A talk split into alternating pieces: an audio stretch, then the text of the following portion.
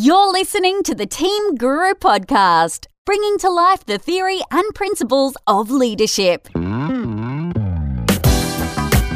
Hello and welcome to the Team Guru podcast. I'm your host, David Frizzell, and as always, it is a pleasure to have your company.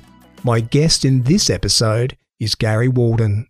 Gary has written a book with a provocative title Sort Your Shit Out. Well, it's probably not that provocative, but it did mean that we had to tick the explicit language box when we submitted this podcast. Gary's message is simple and incredibly effective. He believes that we all have shit to sort out in our lives. He leans on his personal experiences and professional insight to help us understand what we have lying around in our own world that needs to be addressed. And then he loads us up with a bunch of important thoughts and tools to get on the front foot. I hope you enjoy my conversation with Gary Walden.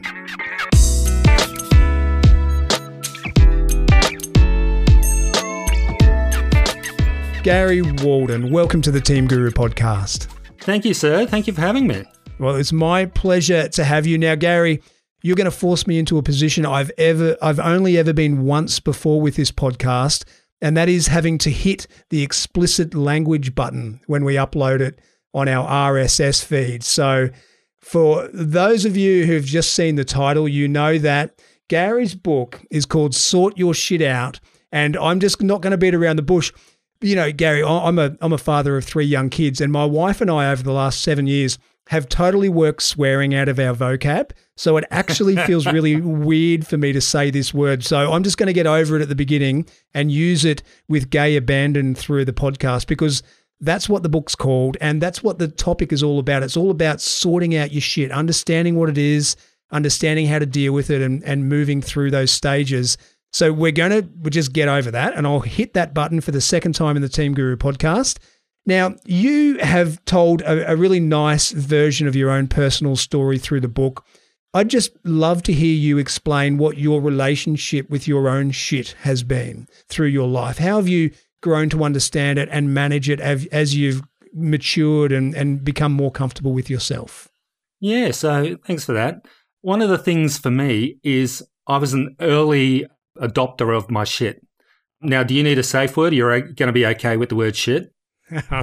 I'm more than okay with it. I, I, came, I came to terms with it about four o'clock this afternoon. Uh, good.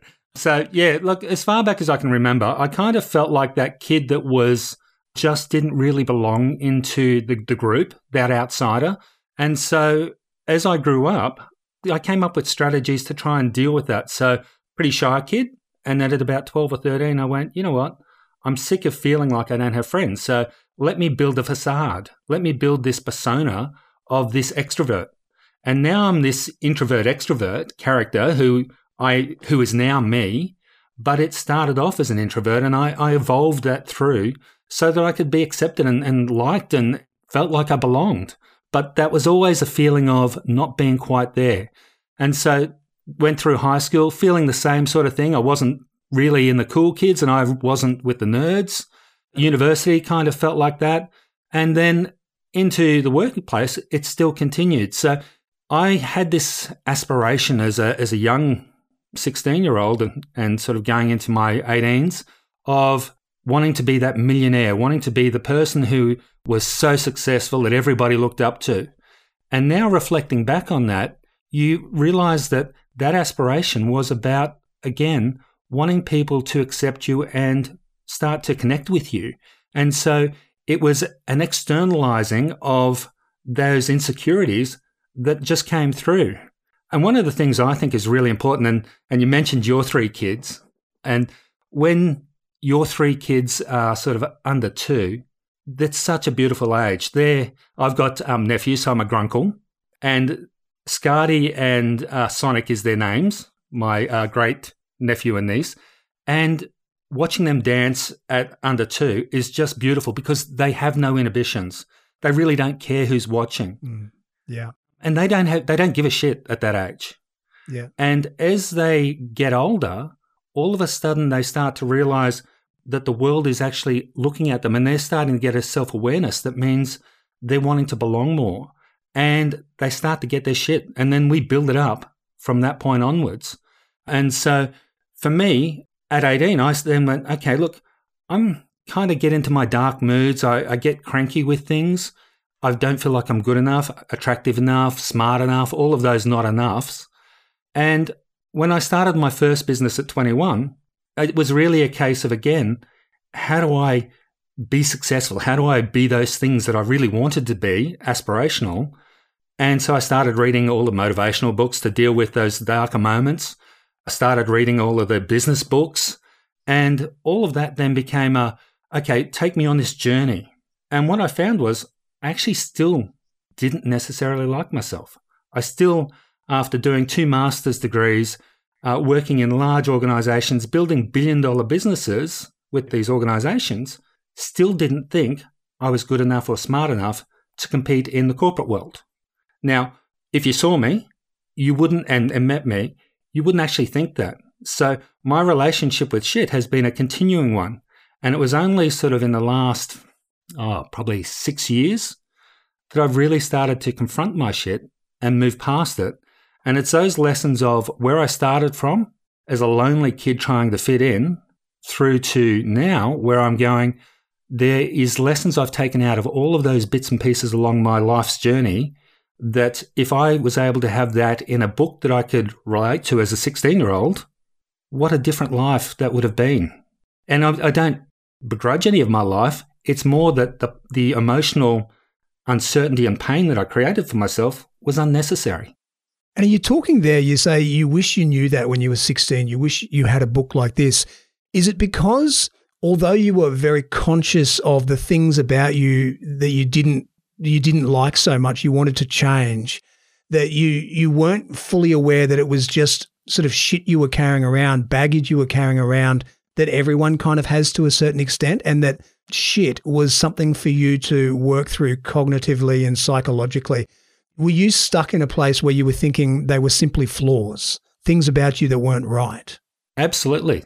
I own those flaws and they they really started to define me and my personality. And so the opportunities that came my way, whether that be in media or those sorts of things, I would self sabotage by the voices in my head going, okay, Gary, you're not good enough. They're going to pick out that you're a fraud.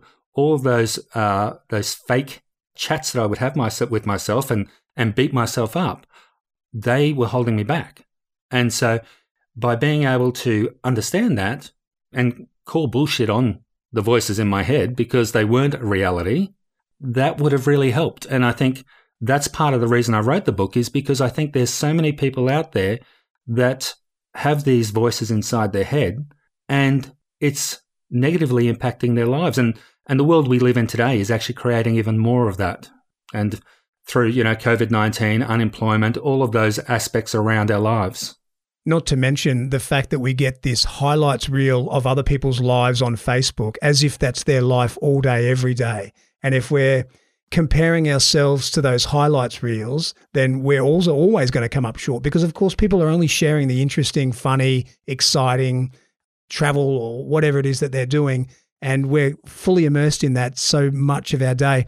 Look, I find that really, really interesting. The idea of of there being a line in the sand between when you you finally worked out that th- this was shit for you to deal with and there was a process and we're going to talk about your your four step mm. process soon for dealing with your own shit and on the other side of that line the beginning of that is not having reached there yet where you realize it's just stuff that you can work through and you're stuck in this mentality of feeling as though you just have these flaws about your nature that you don't like and you're stuck with them and it's just you that you you, you don't love and you're not appreciative of uh, that that really resonates with me, and, and I find that to be the really powerful differentiator between those two subtle, very different mindsets.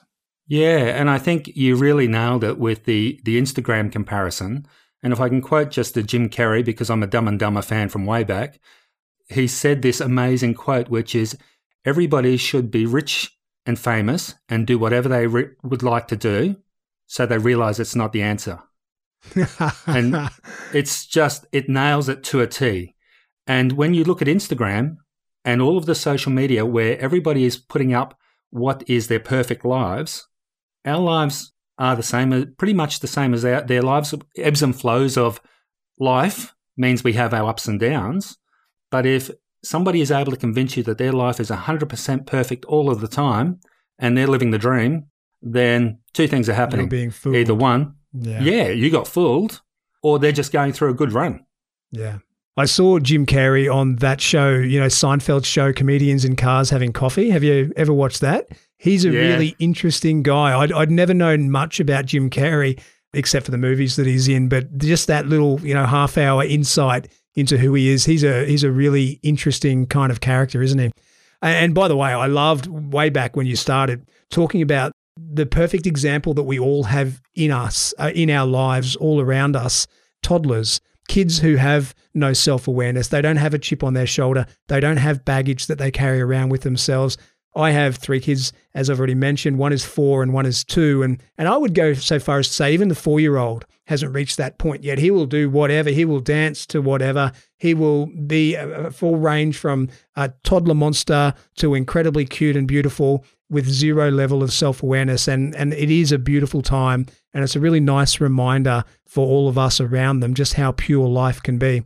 All right, now before we get onto your four stages of understanding and managing the shit that we carry around with us, I want you to convince me of one other really important point, and that is that we all have shit that we carry around with us. I am relatively convinced by that, but I, I'd love to hear you talk through that idea that some might be listening to this and default to the idea of, well, actually, that's not me. I don't resonate. That doesn't resonate with me. I don't feel like I'm carrying around this baggage with me. What would you say to that? I think that probably we have varying levels of how much shit's affecting us. Some people it affects us more. Now, I don't profess to say I understand the psychology of why some people have more shit than others. Now, I probably should differentiate the difference between what is stuff and what is shit. In our world, stuff happens to us. So, Turia Pitt, for example, is a an amazing example of somebody that had something really tragic happen to them and that was the fire when she was running through Western Australia and changed her life at that single point in time. However, it didn't define her life.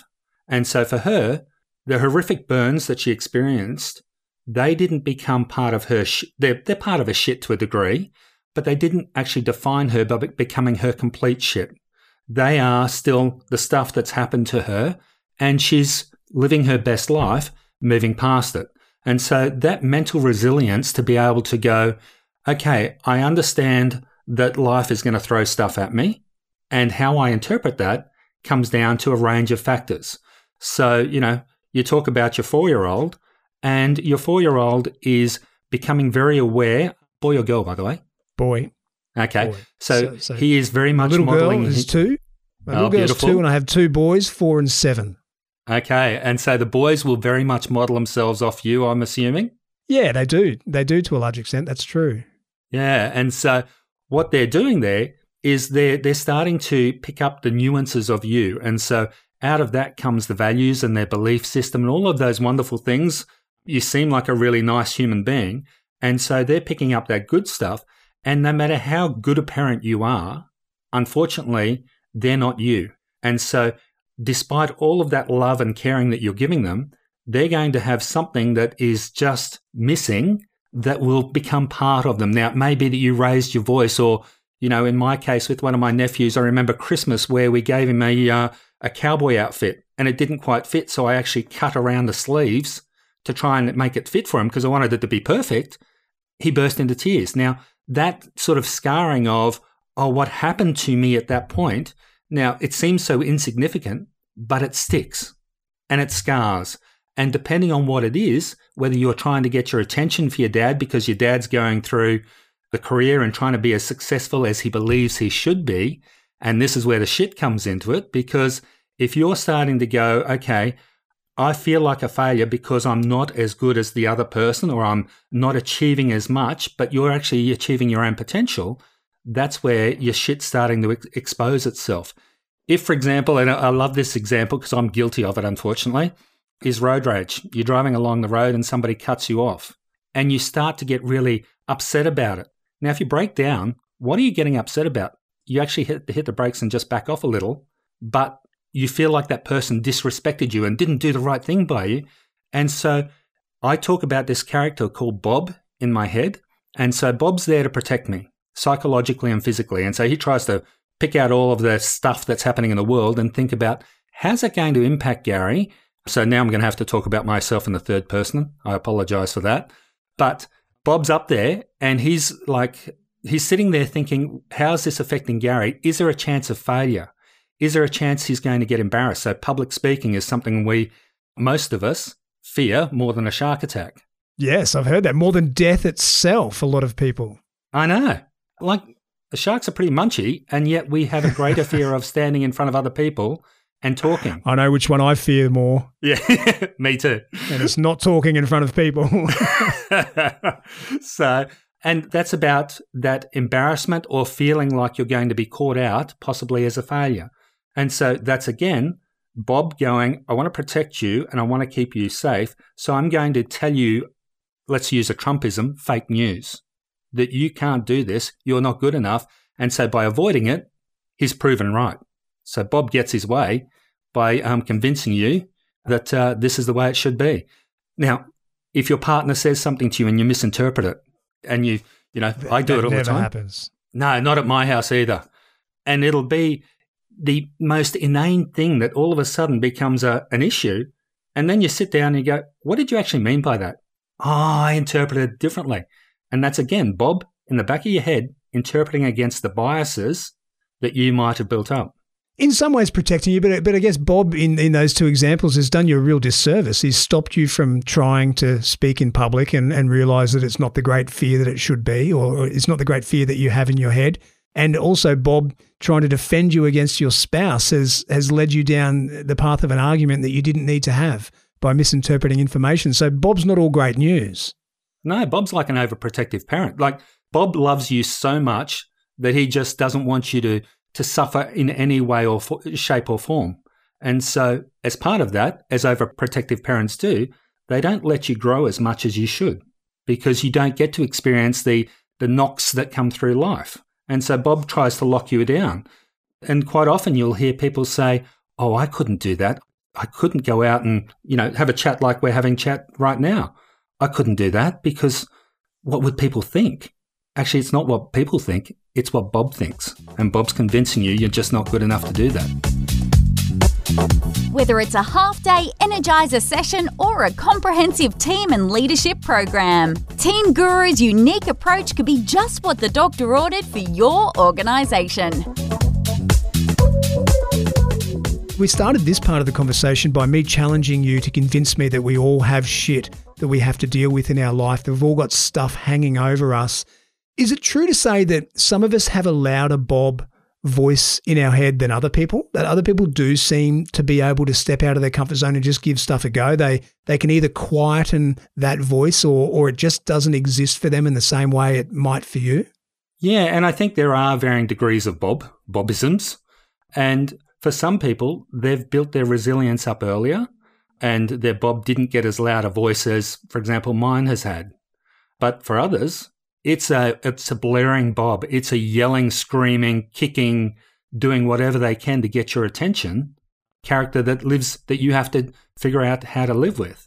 And the more you give control to Bob, the more he realizes that he can continue to do what he does. And so he keeps you safe. Now, in your book, you address this question pretty directly. You say some people, some of you might think you don't have shit to sort out, and if you you're in that category, I want you to think about these things, and then you give a list of of ideas that no one can claim to not have in their life. I'll just go through them really quickly. Do you get ever get anxious, nervous, down, or depressed? Are you insecure about something, lack confidence, don't like yourself, or experience self hatred, suffer unreasonable anger, irrational fears, and phobias? Do you feel like a failure, inadequate, or believe you are just not good enough? Have you ever lashed out or reacted out of proportion in any situation? Do you reflect on your past and blame situations or people for your current issues? Two to go. Are you competitive, like being the center of attention, seek recognition for your achievements, or get cranky when you don't get your own way? And lastly, have you ever been jealous, envious, or judgmental, or compared yourself or your life to someone else? There is no one listening to this show right now who can say that they've never experienced any of those things. That's exactly right, and that's the part of us that is human. It's a nasty list. It is, but it's a it's a true list. And you know, if you think about those characteristics that we have, at one point or another, we have felt some, if not all, of those things. There's a few in there. I tell you, Gary, I've I've mentioned it a few times on this show.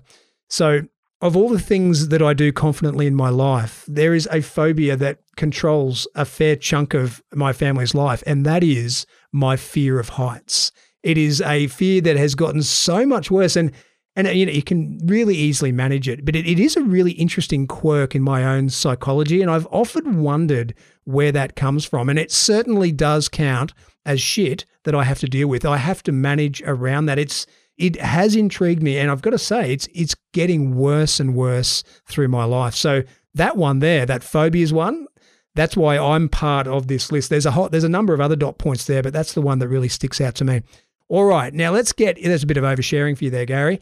But my my loyal listeners do know about my crazy fear of heights. I've talked about it many times. All right, now we're going to go through the four stages that you talk about in addressing your shit. And we're not going to surprise you. I'm going to tell you what they are now. And then, Gary, it'd be great if you could talk us through each of these four and give us some really, really strong tips at each of these stages. Number one is to know your shit. Number two is to own it. Number three is to deal with it. And number four is to maintain your shit fit, which I like. That's nice. nice use of language there. How do I know my shit? So, you know, I, I, just talked about a couple of dot points jump out at me. I've got my very clear phobia that controls where my family stays on holidays and, and you know, all of those other things that it, it impacts. But apart from that, I feel pretty shit free. So, what would you suggest to to someone like me, or actually, what would you suggest, suggest to anyone, even those who know they've got stuff going on in their life? A lot of those dot points really jump out at them. How do we pinpoint, put some words around understanding our shit? So for me, the first part is that knowing your shit, because unless you know where the issue is coming from, you really can't uh, deal with it. So when we deal with um, organizations, we go in and we do an analysis piece before we actually start to diagnose what the problem is. So in my case, I then wanted to dig around into what is it that has brought me to this point here. And I use in the book, you and I, I think, would love going to the movies at one point, And my favorites would have to be the superheroes, Marvel or um, DC are fine. And there's always a good superhero backstory. So a, su- a superhero story never goes, you know, I'm a superhero and I have the power all the way through. It has the ebbs and flows and the darks and light of their story. It hu- humanizes them. It does. And so Stan Lee always brought that human aspect into the superhero characters. And one of the things about it is the backstory. So we have our own superhero backstory. Whether, you know, with Batman and Bruce Wayne, it was his parents were killed and he was brought up by Alfred. So those sorts of things are the things that start to define how we see the world and our perspective on life.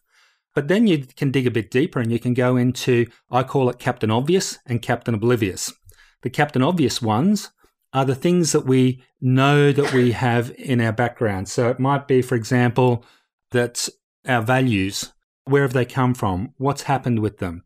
We might have a belief system that comes through. We might have biases that are helping us make decisions, but actually might be putting us with discrimination in the way we make decisions. All of that has come through from our past. And I talked about Bob before, and the only reference point Bob has, as and now our minds, is our past, because that's the only thing we've lived before. Sure, we can get advice from others, but they're not us. Even a, an identical twin has a different persona or personality to their genetic twin. So what we need to do is get to know our shit from their, the first part. And so the superhero backstory is really important. And for me, one of the, the most powerful things I have in the arsenal is knowing about Bob and giving whatever you want to call your Bob, because once you understand and you can go, these are voices within my head, and just because I believe it doesn't mean it's true. So by giving Bob a persona, you're able to then call bullshit on him when he's running rampant on you and giving you a, a working over of You know, even talk coming to talk to you today, my Bob is going, what happens if you freeze up? What happens with those things? What happens if the words don't come out? And then the story's incoherent. Hopefully it's not. But my Bob has built this persona. Sure isn't. Thank you. Bob has built up this story to try and convince me, Gary, you're putting yourself outside of your comfort zone here. Step back in out of the risk. And so for me, knowing your shit is about knowing those things so that you can then start to manage and go, what's reality and what's the Trumpism fake news that my head is trying to convince me to stop me getting outside my comfort zone. So one of the things, sorry, just before we move on to number two, one of the things I really like about what you said in your book is that sometimes the things that we see on the surface, the symptoms, are not the shit itself. It's just how it plays out in a practical sense. That there's a without getting too psychological, there's a there's a deeper kind of pile of shit lying around that just plays itself out in that way. Can you give us an example of of something that might come out symptomatically in the way we behave or relate to others, but the problem is actually a little bit simpler or, or more base level? Yeah, sure. So it's only just you and I chatting. There's nobody else listening, is there? No one. No, oh, good, or good. 20,000 or so. Yeah, okay, cool if I use myself as an example, and throughout the book, I've done this because I figure that if you're going to have to deal with your shit, you've got to have somebody that's actually willing to be vulnerable as well, so you can be vulnerable in your own home. Mine was I'm a person that really cares about other people. However, I was hurting the people that I loved by having affairs and cheating on them. And so for me, it just didn't add up. And, and for the people that loved me, they also were going, This isn't the person that I love but your behavior is just irre- oh, I can't say the word now. Anyway, wrong. Let's go with wrong. That's better. Yeah, it's an easier word. And I think so, reprehensible was the one we were looking irreprehensible. for. Irreprehensible. That's the Rep- word. Yes, thank you. Reprehensible. Reprehensible. And so I was just thinking that was part of my makeup. But as I started to work through my shit and I started to dig down deeper and deeper, it actually came through that I was getting validation because I'd always thought that I was not attractive enough, not appealing enough, not smart enough.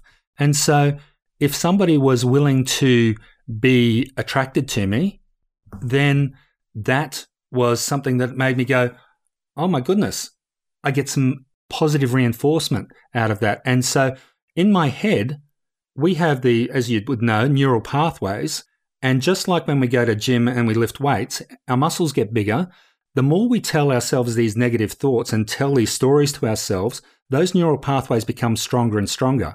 And so the habits, which are bad habits, whether you are addicted to, it could be alcohol, it could be drugs, it could be sex, it could be just beating yourself up with your negative thoughts. All of those things become an addiction or a bad habit. And so by understanding those things, you can then start to work on them, which it goes into the deal with your shit. But I'll, I'll finish this bit about the addictions part as well. Is you need to circumvent that negative brain thought to get a the similar sort of reward you're getting from it without the negative connotation. So, you know, I think there's a a great in Shantaram, the the book by the Australian. I can't think of the author's name now, but he is a a literary professor who had a, a really painful divorce, lost the kids, and he said the first time he took heroin, the pain just went. And he then was, he knew he was addicted from that point onwards because it was about the pain that was relieved as part of that. And so in my case, not enough. If I had sex with somebody who was attracted to me, I'm getting that positive reinforcement of, wow, how could you even do like me? But thank you. Wow. So you had this pile of shit that was so strong and powerful that, that the positive reinforcement you got out of acting on that was more powerful than the values of love and respect that you otherwise carried around with you. That's a, a really powerful example of the way that works. And the other part of that is you talked about the love and the other aspects of emotions. And there's a chapter in the book that talks about puppies and zombies. And we have two ways that we're going to react to some sort of emotional trauma that's happened to us in the past. We will either shut down completely and become a zombie, or we will become a puppy that looks for validation as part of, I need to feel loved. I fall into the zombie category. And so I, I have blocked out in the past my emotions so that I didn't have to deal with the feelings that Bob was actually talking to me about and going, you know what, Gary, you're not good enough. Oh, well, the easiest way to deal with that and to deal with the fact that I didn't feel I got the things out of my childhood that I, I kind of wanted was to be a zombie. And an important part on this one is you don't get to blame your parents. Sure, you might have had a crappy childhood. My childhood wasn't that crappy. In fact, my parents were really good. But as I said to you before, different people, and I might have been looking for something different that my parents were able to give at that point in time, and they did the best they could. Wow. Well, thank you for sharing that story, Gary, because it was a powerful example, and, and it takes a lot to put yourself out there in the way that you have, both here on the podcast and in your book.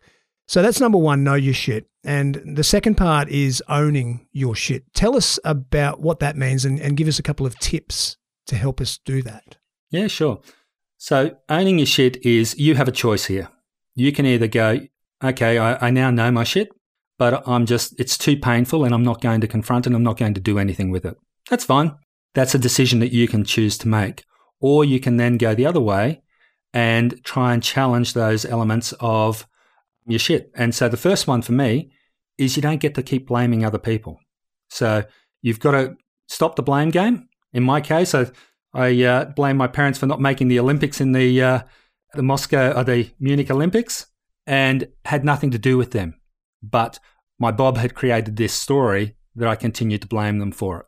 And so you've got to then take responsibility for sure stuff had happened to you, but the way you interpreted it is what created the shit that is now what you're trying to deal with. And then the second part of it is understanding the bad habits that you've created for yourself as well.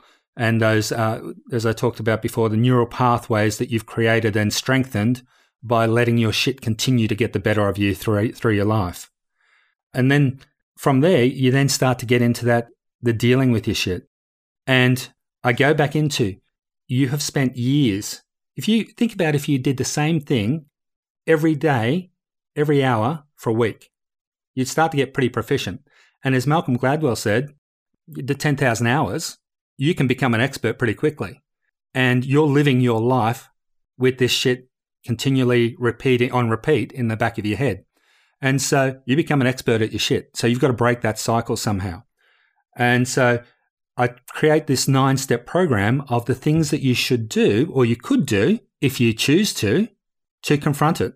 And I was over in Bali a while ago and my sister rang me and she, as we all do, has shit that she deals with. And she was saying, You're so brave to have to confront this.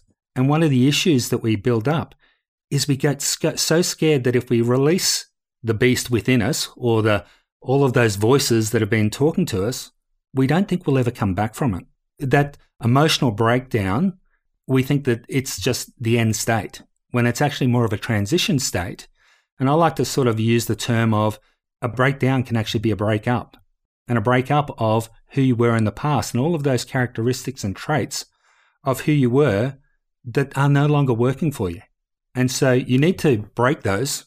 I'm just really interested. You, you raise a really great point, uh, you know, linking it to Gladwell's work about the 10,000 hours. If you've had a habit for a lifetime, you've done it a lot more than 10,000 hours. You might be looking at 20, 30. So you've grooved in this terrible habit that's having an impact on you. So even just having that awareness, if you've made the the active decision to deal with your shit, just going in with it and saying, hey, okay, to fully understand this this pattern of behavior, this habit that I have, just have to remind myself that I have ingrained this in my behavior over 20 or 30 or 40 years. I'm an expert in this terrible behavior. So understanding what you're up against is a really important part of that and that you it's going to take some stick to itness to break a habit like that. It's not impossible to do it. It's not impossible to undo that expert in being terrible, but it's really important that you understand what you're up against.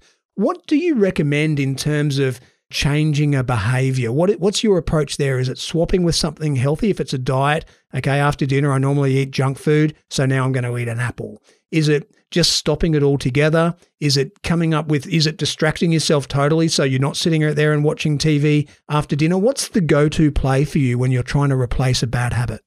So, I think that this again goes back to that first part of getting to know your shit because by understanding what is the reward that you're actually getting out of this. So if the reward is the sugar hit, well, actually, what's the sugar hit giving you? It may be that it's a release from boredom. And so I'm guilty of the, the midday uh, snacks and Allen's lollies, the perfect thing for me, can knock over a whole bag really quickly in one sitting. And what I've come to realize is that it's actually not just the sugar, which I do love, but it's actually it's that break from the monotony of what I'm doing at that particular point in time. And so by understanding what the reward is, you can then break the you can actually replace the routine. So instead of the lollies, I'll go for a walk. I'll do something that is not a negative aspect of that routine. Understanding what you're up against. Yeah. Understanding what you're up against and why you do it. Isn't it funny? You're at Allen's Lolly Man. We it's funny we all get our little niche of things, isn't it? Maybe uh, you know, just that special little brand of something, that thing that really floats our boat. So this is the important thing, is because we've we actually tie emotions to those sorts of lollies. So, you know, smells, for example, in Bali, if I smell something here in Australia, it takes me straight back into that little market in Bali. If I have a lolly, then I, I'm thinking of parties and enjoyment and, and belonging and, and having fun. So those emotional parts that I've tied to that particular routine, you're not going to change that because my Bob is going, that was lots of fun. Can we do that again? Let's have, have a good time with that. And so he's not going to change what he wants and you're not going to change the, the reward part of it. What you need to change is the routine to get that feeling. So in my case, where I was talking about affairs before, uh, the reward is validation. So what do I need to do to validate that is not about betraying trust of others? It's so interesting, you know, just thinking through this process, and we've still got one to go. We'll, we'll get on to maintaining your shit fit really soon. But, you know, the, the summary I, I see in, in, in all of these three steps so far is just really understanding what you're up against, understanding why you do something, how it's impacting your life, and what you might be able to do differently. The, just the process of thinking it through in that rational way really arms us, it prepares us for what we're about to take on. It helps us understand why we want to take it on, why it's important in our life that we take it on. And it arms us with really smart strategies because we could talk strategies all we like in this podcast, but for everyone's challenges, they're all different and the, the answer will be different. So there's no rule of thumb here. But if, if there was to be a rule of thumb, it would be deep understanding of what it is that you're up against. Is that fair to say? Yeah, that's fair to say. And the other part, I think, in the process is how bad is the pressure building up? Are you happy to take the boiling frog approach where the frog jumped into the cold water and, and the, the pot continued to boil and it's not able, it doesn't jump out because it doesn't realize it's heating up? We do that with our lives. We do that in many aspects of our lives where we sit there and go, I'm in this relationship and it's just not working for me. But the unknown of not being in that relationship, my Bob is going, that's actually more concerning and it's scary. So I'm not going there. I'll actually put up with a crappy relationship versus jump out to find happiness or a new relationship. And that's that feeling of I need enough catalyst and enough momentum to make me want to step outside my comfort zone and do things differently. And the boiling frog, of course, comes when, you know, if, for example, in, in, a relationship, like you said, it just gets gradually worse and worse and worse. So by the, the point you get to after a long period of time, the pot is very hot, but it's mm. gotten hot gradually, and and you got in when it was cold, and you just haven't realised how hot it's gotten it until it does you some real physical harm. All right, let's finish it off here, Gary. We've gone through know your shit, own your shit, deal with your shit. Now we're getting into maintaining your shit fit. I like the language. Tell me what it means. Well, being fit means that we have to go to gym. So I'm a person that's been a personal trainer way back in um, when I, in my early 20s, and I've maintained my fitness all the way through that. If I sat on the couch eating a pizza and I'm doing nothing else in isolation but watching Netflix and eating pizzas, I realize that when I want to go back to gym, I'm going to have to go through some pain and a bit of a program to get my body back into shape. We don't approach our, our brains and our mental health the same way. What we do is we expect it to be, I'm going to just have a little positive affirmation and some, some positive thoughts. And there's this magic pill that can fix everything. And the issue is, again, as you said, those 20,000 hours or 40,000 hours that we've built up all that through requires a different training program. In other words, getting shit fit and then staying shit fit means about building a resilience that when life throws stuff at us, we are not turning it into shit that's going to debilitate us and control our lives. We take it for what it is. One thing that never happens at a gym, you never see a fit person walk up to the counter, hand in their membership, and say, I'm fit now. Thank you very much. I'll no longer be needing your gym. It's the equivalent of walking up even before you get the membership. You sign the papers and then you cancel your membership at the same time and go, you know what? My intention was positive, And right now, I'm as fit as I'm ever going to be. So, dealing with our shit is like so many other habits or, or strengths or muscles in our life. The more we use it, the better we get at it, the stronger we get. It's a, cycle, a positive cycle of getting better and stronger and more effective at dealing with these things in our life. But if we let that go, if we get sloppy and let the frog boil, then we're losing that strength, we're losing that fitness, and it's going to be harder to get started again. It is. And it becomes daunting to start off again. But it's just a case of, again, getting that mindset to jump in and start slow. You don't go to gym and try and lift the heavy weights that the guys are doing it all the time. You start off and build up to it. And it's the same with your shit fit. Work on the same approach of start doing things a little bit differently. There was a lady that I had read the book, 73, Merrill, and she was saying that her husband left her 20 years ago. And after all the counseling, she was now in a, a retirement village she said to me that, similar to yourself, she went, well, I actually didn't like that there were so many words shit in the book, Gary. And I said, okay, Meryl, aside from that, what did you think? And she said, what it made me think of was I've been making excuses at 73 as to why I'm not out there walking around. I'm starting to sit here and stagnate. And I've broken that cycle and that thought pattern. And I'm now thinking, I, my mental Bob is making me not do the things I should do. And I, I was pretty touched by that. I, I admit, as a uh, a large man, I I choked up and there were tears involved. Nah, that's nice. It is nice when you hear that your work has had an actual impact on someone's life. It's what it's all about. That's why you write your book. That's why I do this podcast. That's the value that we get from this. Gary, final thought. We've been through the four stages of of owning this and, and managing it in our life someone's listening to this right now, they know they've got shit to deal with. They know that there's a process they could go through, they could think it through rationally. They just don't know if they've got the courage to do this. What, what do you say to them? I think start. Start on the journey and decide whether along the way, because you actually can stop at any point in time. If it becomes too uncomfortable for you or you're finding things that are not working for you, take a different approach. There are so many different approaches out there right now to help you find that inner contentment. I didn't use the word happiness and I did that on purpose because seeking happiness is a false journey. You will never find happiness in everything that you do. What you need to be able to find is a contentment in your life that enables you to deal with those highs and lows as they come through. And so my advice would be trust yourself and take the first step and then start working through what's the shit you've got and is it worth changing and is it significant enough for you to want to change that and what do you see the end benefits for you? And then you'll decide whether you want to take that uh, the journey or not. That's a great place to leave it gary walden. Thank you so much for joining us on the team guru podcast. Well thank you for having me and uh, really appreciate it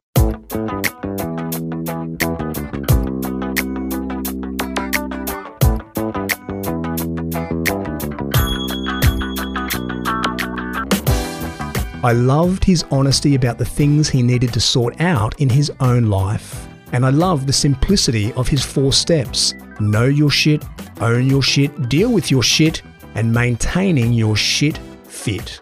And yes, it does hurt me just a little bit to swear so much on the podcast. As always, I'll share the lessons I took from my conversation with Gary on the Lessons Learned page for this podcast You'll find it along with the entire back catalogue of Team Guru podcasts on our website. That's teams with an S dot guru forward slash podcast. Connect with me on Twitter, Facebook, SoundCloud, or LinkedIn, and join me for the next episode on this, my mission to bring to life the theory and principles of leadership. This is David Frizzell for Team Guru. Bye for now.